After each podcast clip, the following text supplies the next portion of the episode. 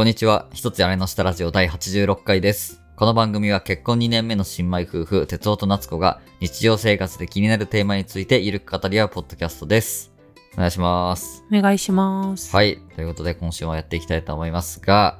今回はね、ちょっとこう、箸休め的な回にしようかなと。緩めの回にしたいと思います。そうね。前回にわ続けてのやつやったしね。そうそうそう。それもあるし、今日はね、夏子さんがこの後、ね、地元の友達と桃太郎電鉄の会を開催しますのでちょっとね短めにそうひゃくねん決戦をねね細々と続けておりますのでそうねそれがあるんでねちょっと今日は軽めにいこうかなと思ってます、はい、皆さんもねぜひ気楽に最後までお楽しみください。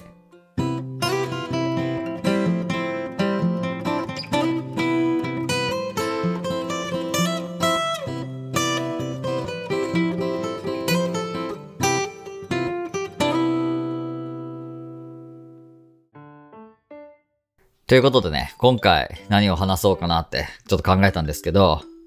ちょっとね、海外移住の話しようかなとえ思ってます。海外の話をね、アメリカの話をちょっとしようかなと思うんですよ。なんで？いや、なんかね、私聞いてなかった。うん、そう、な言ってなかったんやけどさ、うん、いや最近さ、会社のさ、先輩がアメリカに行ったりさ、する話がちょっと出てきたやん。ちょいちょいあるやん。うん。海外赴任みたいな感じでね。そうそう。うちの会社はさ、うん、まあ、まあメーカーで研究開発みたいな仕事をさ、主にやってるわけなんやけど、まあ海外にもさ、結構いろんな場所に拠点が、ヨーロッパとかアメリカとか中国とかさ、あったりするんやけど、アメリカにね、結構仲いい先輩が、まあ数人ね、赴任してたりして、まあ結構さ、アメリカの生活がどうみたいな感じでさ、話をしたりするんよね。うん。で、もうアメリカ来りゃいいじゃんみたいなこと言われるわけよ。うん。えーみたいなさ。いや、アメリカ、いや、興味はあるけど、うん、実際どうなんみたいなさ、のさ、ずっと結構前からね、あ、俺アメリカ結構好きっちゃ好きやん。なんか、YouTube とかでもさ、アメリカに住んでる人のさ、YouTube の動画見たりとかさ、うん、まあちょっと英語も、なんかちょっといろいろさ英語の動画見たりとかさ、うん、スマホの設定を英語にしてたりさ、うん、なんか英語を勉強しようとしているそういう気配もあったりするわけやん、うん、なんかさテキスト開いてずっと問題解いたりしてるわけじゃないけどさ、うん、なんか英語には触れとこうかなみたいな心理もあったり、あとはさ海外の拠点の人がさ日本に出張に来ててその人と一緒になんかやったりとかさ、うん、そういう仕事もあるわけやん。そんな中でさ、なんか海外ってどんな感じなんやろうな、みたいなのを考えてるわけよ、最近。うん。で、どうっていう。どうそう。仮にさ、会社でアメリカに来年からさんねんかん行ってくださいとか言われたら、どうっていう、そういう話をね、ちょっとしたい、したいなって思って。うん。率直に言うよ。うん。そのアメリカに興味がないとか嫌だとかじゃなくて、ああ今行ける気がせんって感じ。あ、うん、あ、それは何？言語の壁みたいな。もやし、なんか環境的に今行きたいのかって言われるとちょっとそこまで行きたくないかも。うん、あ、そうなんだ。なんかその単純に友達とか家族とかとまあ、あ、まあね、今までの福岡茨城間の比じゃないやん。確かにね。もうレベルがね、うん、そうね、全く違うやん。確かにね。なんか離れられるだけの準備がないというか。ああ、なるほどね。そう、逆に準備できたらいけるんかっていう話なんやけど、うん、とりあえず現時点ではいける気がしないって感じ。へえ、ああ、そうなんや。まあ確かにそれはね、俺もあって、うん、だって俺も茨城に出てきてさ、うん、まあ、だいぶさ、その地元を離れるのに慣れてさ、うん、まあなんか国内だったらまあどこいてもまあ帰ろうと思えば帰れるしなぐらいのメンタリティぐらいにはなってるんよね。うん、でもアメリカとかになるとさ、そう。帰ろうと思って週末帰りますとか、そうそうそう、友達の結婚式なんで帰りますとか、もうちょっとできんかもしれん状況とかさ、まあそうだね。もう飛行機代半端ないしさ、半端ないし、それにそうなに、そもそもね日付も違うからね。そう。アメリカだと時差がさ、もういちにち以上あるじゃん。日付変更線超えるから、うん、だから日本の今日はアメリカはいちにちずれてるわけ、うん。アメリカだと昨日の時間になってくるし、時差もさ。向こうが朝の時こっちは夜で、朝と夜が逆転するぐらいの時差があるわけよ。何時間だっけ？十何時間やったっけ？ じゅうろく？ あれ？何やったっけ？例えばアメリカのニューヨークとの時差だとじゅうよじかんやね。あ日本の方がじゅうよじかん進んでいるっていう状態、うん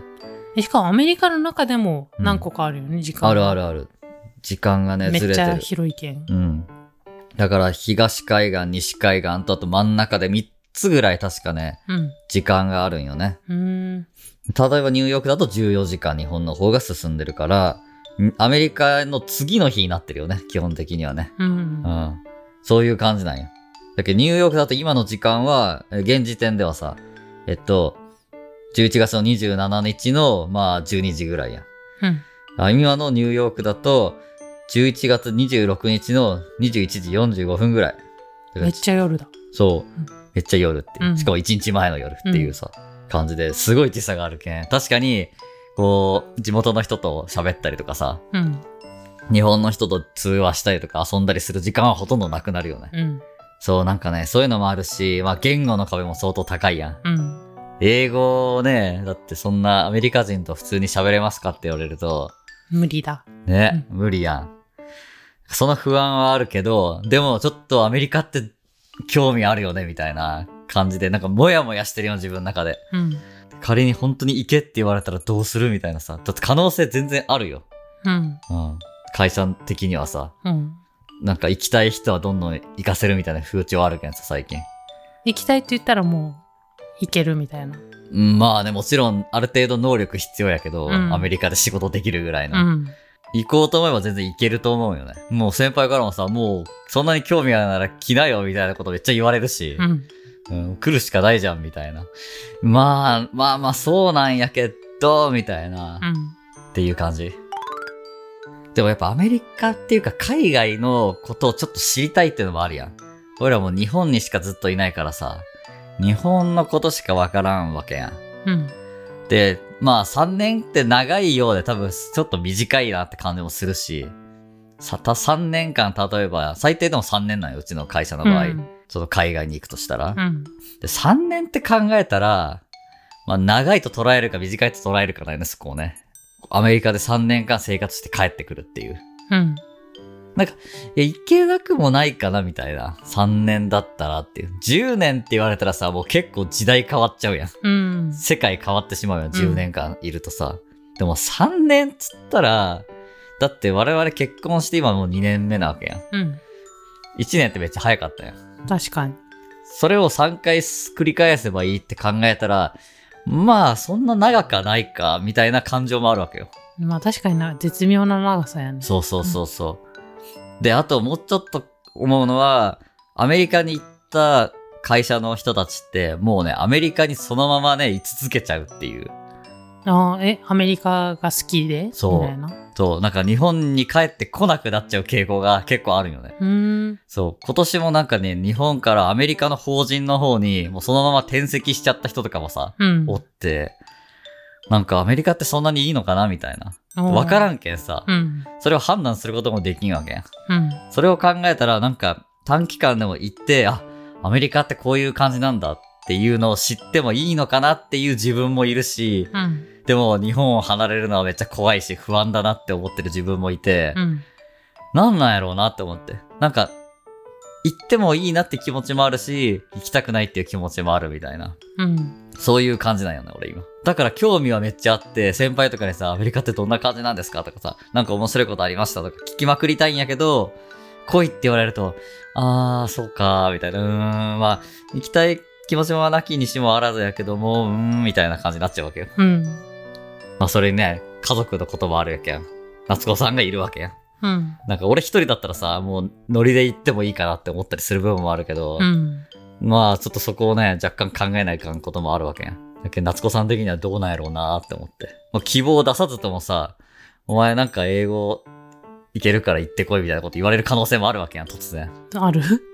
まあゼロじゃないよ。だって俺会社の英会話コースとか取っとったしさ。あー、そっかそっか。会社のお金で英会話さ、勉強してたわけやけん。もう対象者なわけを言ってしまうと。なるほど。うん。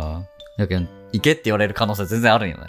やけんね、あながち、こう、避けて通れない議論なのかなみたいな気持ちも若干あるんよ。うん、考えとかないと、突然言われて焦っちゃうじゃんっていう。実際行けってなったら、ラスコさんどう思うっていうのをね、聞いてみたかったんよ。え、現時点でってこと？あ、そうそうそうそう。現時点は無理じゃない？ああの結婚式あるよ。あまあそりゃそうそりゃそうそりゃそうなんやけど、うん、そういうの抜きにしてね。あそういうの抜きに。うん、そうそうそう。もう現時点ではもう冒頭申し上げた通りですね。まあ、いや現時点では無理よ。うんうん、俺もあの結婚式来年あるしまだ子供とかも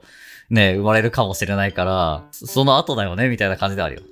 だからさんねんごよねんごごねんごとかさ、うん、結構先だったらまあありかなみたいな気持ちもあるんよね、うん、今は無理だけどね、うん、でもさそのアメリカに行った先輩はさ、うん、一人もう子供めっちゃ生まれたばっかりとかで行ったよね。そうそうむしろえお腹の中に一人いる状態だっけあれ産んでから行ったんだっけ産んでからよね。あ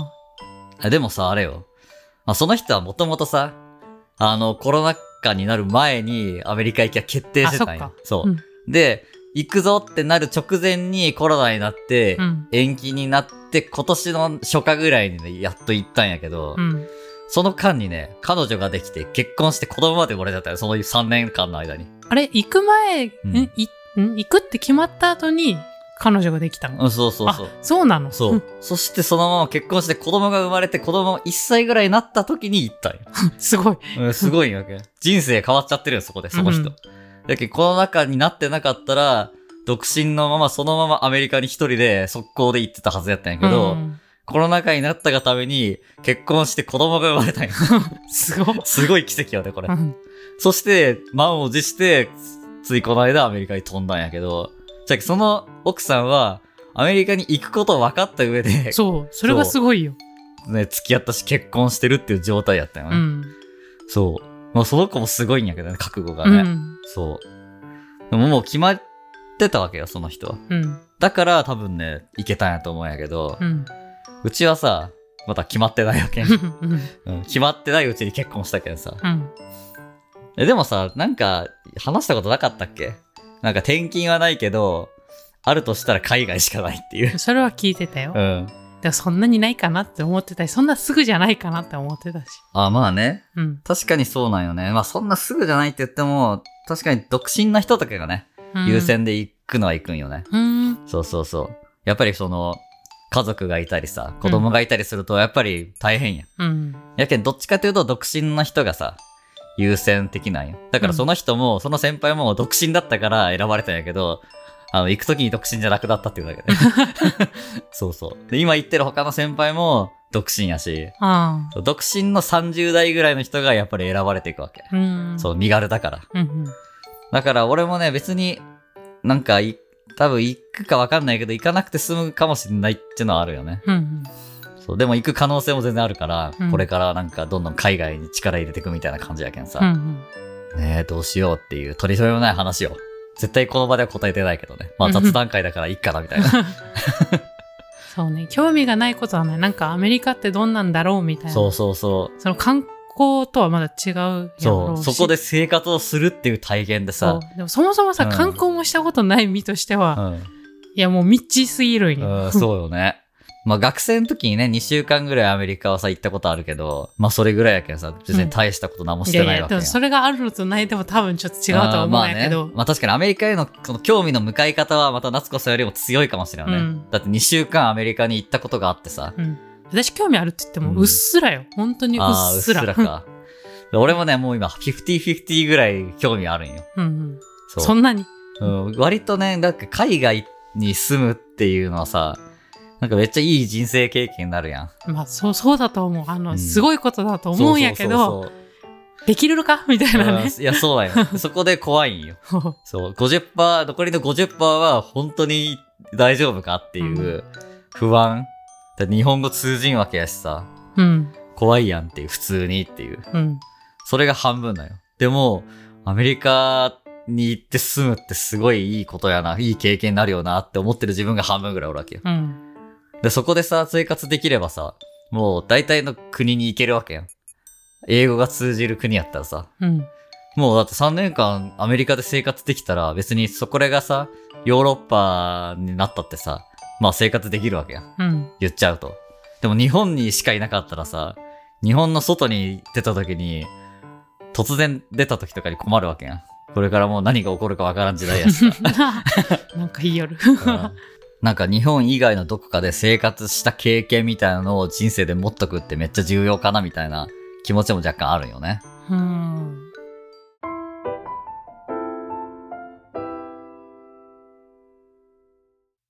じゃあ逆にアメリカじゃなければいいみたいなとこあったりする？いや、一緒、海外は。あ, あなたの好きな北欧でも一緒。それは一緒よ。あいいね、その日本じゃない国っていうのがやっぱりハードルがね。高いよね。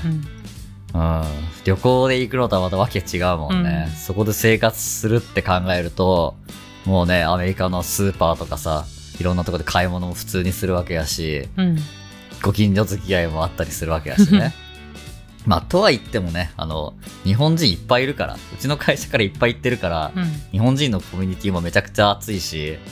ねえ、そこは、そこはあんまり心配しなくてもいいかなみたいな、ご近所付き合いみたいなのはね、うん、それに会社の人もいるわけやけどさ、うんうん、アメリカに単身行って、そこからゼロからコミュニティを作っていくわけじゃないけん、会社というコミュニティの中に属してる中でのアメリカ生活だから、まあ、だいぶ楽だと思うんやけどね、うんうん、なんかそういう意味でも、まあ、じゃあいけんのかなみたいなことも思ったりするわけよ、うん、だって普通にその先輩たちもいるわけや、まあちょっと何年後かにいるか分かんないけどさ、その人が、うん、でも現状いるわけや、数人知ってる人もさ、すでに、うん、それを考えたらなんかいいのかなみたいな気持ちにもなるしねっていう感じ、うん、一回行ってみるとか海外旅行でね、もう行けるのかね。今もう全然行けるんじゃない？うん。で、ナスコさんはもう海外にそもそも行ったことがないけどさ、うん、その空気を吸ったこともないわけ、うん、アメリカの空気を吸ったこともないわけやけ、うん、一回吸いに行くってのはありかもしれないね。確かに現時点で私から見る海外って宇宙行けみたいなもんなんや。その本当に何もわからんみたいな、空気もわからんみたいな。そうだね。うん、そうだけどそこが違いよね、俺とね、うん、俺はなんかアメリカとかさ、イギリスとかさ、まあ、大学時代にいっしゅうかんにしゅうかんぐらいのスパンで行ったことはあるわけよ、うん、それはあの、ね、大学の大学院の研究の用事みたいなのです。ただの観光とかじゃなくてね。だからその経験があるからなんとなくこう空気は吸ったぐらいの感じなわけよ、うん、だからなんかそこまで夏子さんほどハードルが高くない状態っていうのが多分今できてると思うよね、うん、まあ、行こうと思えば行けるけどぐらいの気持ち、うん、なんかこうリスナーさんとかでさ、海外に住んでて日本人ですみたいなさ、うん、人からなんか初めて行った時どんな感じだったとかさ、どうやって決心したのかみたいな、そういう話でちょっと聞いてみたいよね、うん、なんかコメントとかさ、ハッシュタグとかでね送ってもらえるとすごい嬉しいね。いやね、ほんと聞きたい。なんか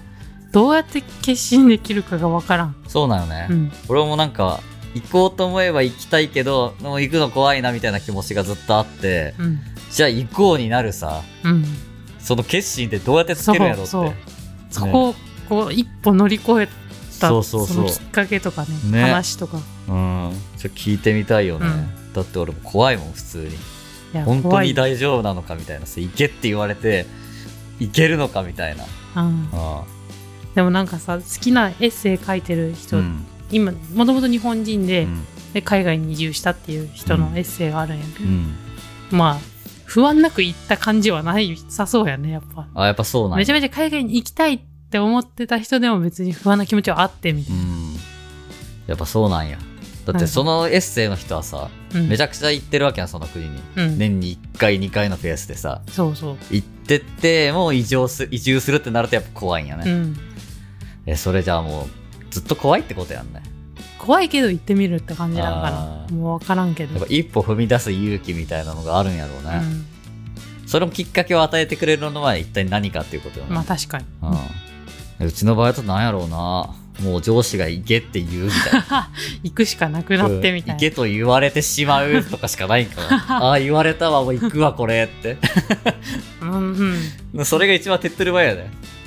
まあそうやけど、うん、なんかそちょっと後ろ向き、まあでもいいのか、勢いってやつか、うん、勢い、そうそう、あとはもう勢いみたいなさ、うん、もう会社から行けと言われましたっつったらもう行くしかないからもう踏ん切りつくやん。そう、まああとあれなのはさ、普通に日本が好きやけんさ、まあ日本ね、そんな離れたいって気持ちがないっていうのが多分ネックってもあるんやろうな。あ、まあそれもあるよね、まあ、現状はね、そう、現状は日本に住んでられっかとかならもう勢いよく海外に行くかもしれんけど、そうね、そうね、まあ、日本はね結構美味しいしね、食べ物もそう街も綺麗やし、うん、のどかだし、まあね、うん、もう住み慣れた街なのでね。そうなんよね、うん、でもそれももしかしたら海外に行ったら変わっちゃうかもしれんわけや、うん、全然アメリカの方がよくねみたいな感じになるかもしれんわけや。いや知らんけどね、いや全然さあるやん、可能性として。だって知らないだけやけんさ、うん、アメリカに住んでみたらめちゃくちゃアメリカも日本と比べてこういうとこがいいこういうとこがいいっていうのは見えてくるわけやん、うん、まあ良くないとこも見えるやろうけど、うん、その中であれもしかして日本よりいいかもってなっちゃう可能性もあるわけやん。もう合うかもってなるかもしれんけど、そうそうそう、現状はそうなる気がせんけど、うん、そうなる気はせんけどねなんかそれを知るためにもなんか一回ときたいなってのはあるよね、うん、人生で一回は行ってもいいんじゃないかっていう気持ちもあるんよ、うん、そうこのまま日本に住んでて海外を知らないまま死んでいくよりは、まあ、いちねんでもにねんでもさんねんでも海外にいたという人生の方がちょっと彩りあるかなみたいな、うん、なんか自慢話の一つにもなるかなみたいなさ、うん、っていうね、まあ、難しい話よね、うん、まあ簡単にじゃあ行きましょうとかは言えん ね, ねそうだからね、うん、今日はもうここで答えが出るような回じゃないんで、うん、まあ、雑談会という位置づけなんやけどさ、うん、まあ私生活の中でねこんなことも考えたりしてるよっていう感じやね、うん、うん、まあ可能性ゼロじゃないんでね。でもなんかいっかいぐらいみんな考えたことありそうやね。ああそっかね、やっぱり、うん、まあね確かにね海外結構まあ魅力的に見えたりする部分もあるけどね、うん、ちょっと憧れみたいなとこあるやん。そうそう、アメリカに行く住んだらどうなるんかなみたいな。そうそうそう、じゃあ実際に住んでみようってなる人はやっぱすごいよね、うんうん、いやすごいよ、すごいと思う、勇気あると思うよね、うん、まあ、もしかしたらねこの番組もいつかアメリカからお届けする番組になる可能性もねあるんでね、うん、ちょっとそのその気持ちだけは共有しておこうかなみたいな、うんうん、ゼロではないんでね、うん、突然そうなっちゃう可能性もあるから、うん、それは夏子さんにも認識しといてもらえるといいかなって思って、うん、分からん、いかんって言うかもしれない、えー、私は絶対に行かないって日本にいるって海外単身赴任、うん、つらもうラジオも全部オンラインオンラインオンラインいやー、まあ、その可能性も、まあ、それもあるよね、一つの選択としてね。分からん、もう、うん、私がね本当に行きますよってなった時にどう思うかも正直想像できんのよ、ね、確かにね。だって本当に無理ってなったらさ、俺もそんな無理強いできんわけ、うん、ねえ、だってきついわけやん。 無, 無理やり連れてかれてもさ言葉も通じない世界もう病んでしまうよ、病む、絶対病むよ、うん、だからそんな無理強いはできないからさ、その時は単身赴任みたいな選択肢も出てくるし、まあ、まあね、まあ多分ね普通に行ってもね普通に病む時期は来ると思うよね。まあね、俺も病むやろ日本が恋しいよっては絶対なると思う、ね、味噌汁飲みてって、ね、そうそう、とかもう気軽に友達とか家族に会いたいとかね、確かにそれはあるよね、うん、はあると思うけど、うん、まあ、分かんないね、その時が来た時にまた本当に分からん、うん、お話しすることになると思いますがはい、まあ今日はねちょっと取り留めもないんでこんぐらいしときますかはい、はい、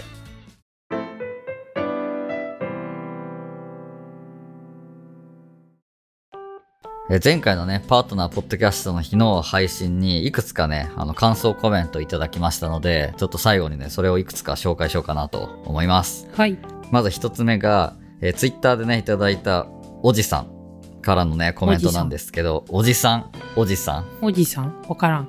からいただいたコメントです、うん、ありがとうございます。ありがとうございます。アサーティブコミュニケーションって初めて聞きました。身につけて。ポイントを押さえたらかなりコミュニケーションが変わりそうな気がします。ポジティブな発信になるように気をつけねば、ということでねコメントいただきました、ね、ありがとうございます。アサーティブコミュニケーションってかっこいいよね。かっこいいよね。なんかいやちょっとアサーティブコミュニケーションを心がけてますとか言ったらできるってなりそうやん。そうそうそう、いや俺もこの言葉かっこよかったからもう必要にね紹介した必要に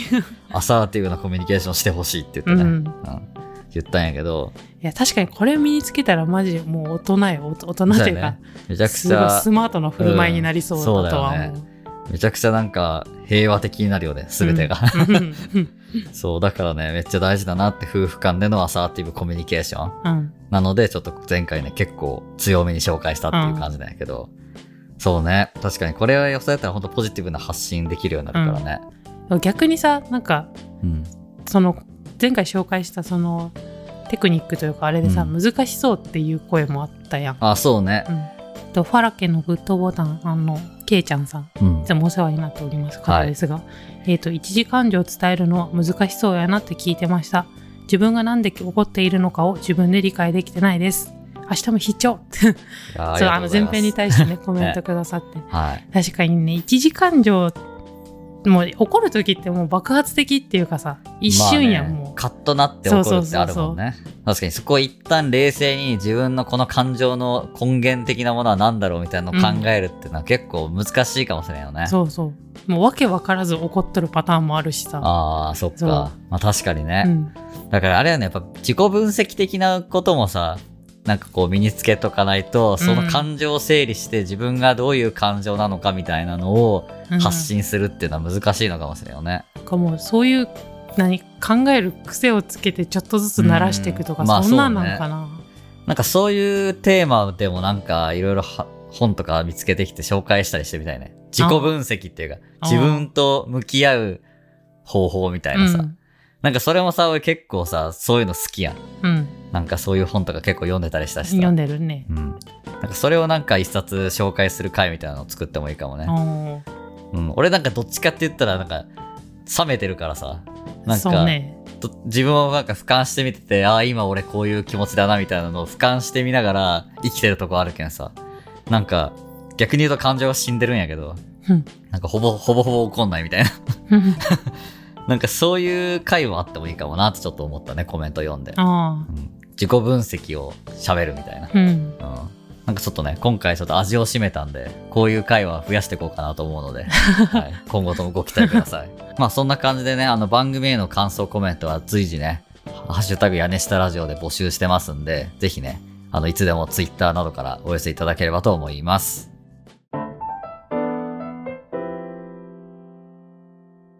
ということで、ここまでお聞きいただきありがとうございました。よければ番組へのご意見ご感想をハッシュタグ屋根下ラジオでツイートしていただけると嬉しいです。また番組のフォロー、レビュー、評価も活動の励みになりますので、ぜひよろしくお願いします。